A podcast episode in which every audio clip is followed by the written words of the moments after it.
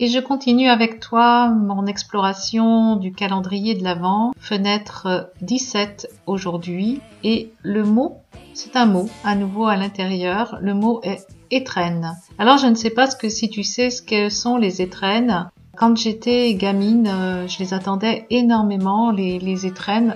Rien à voir avec euh, le jour de Noël. C'était le cadeau que me faisait mon parrain et ou ma marraine et souvent c'était donné en janvier.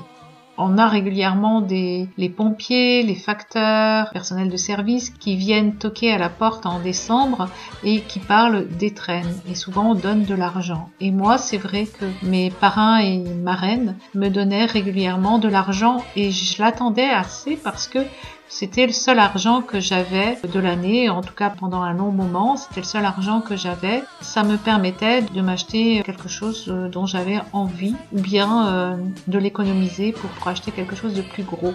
Et les étrennes, euh, qui étaient souvent de l'argent, parfois mon parrain m'offrait un livre plutôt, mais il y avait toujours un, un petit billet qui était glissé à l'intérieur. Pour moi, les étrennes sont synonymes de début janvier et un petit peu d'argent.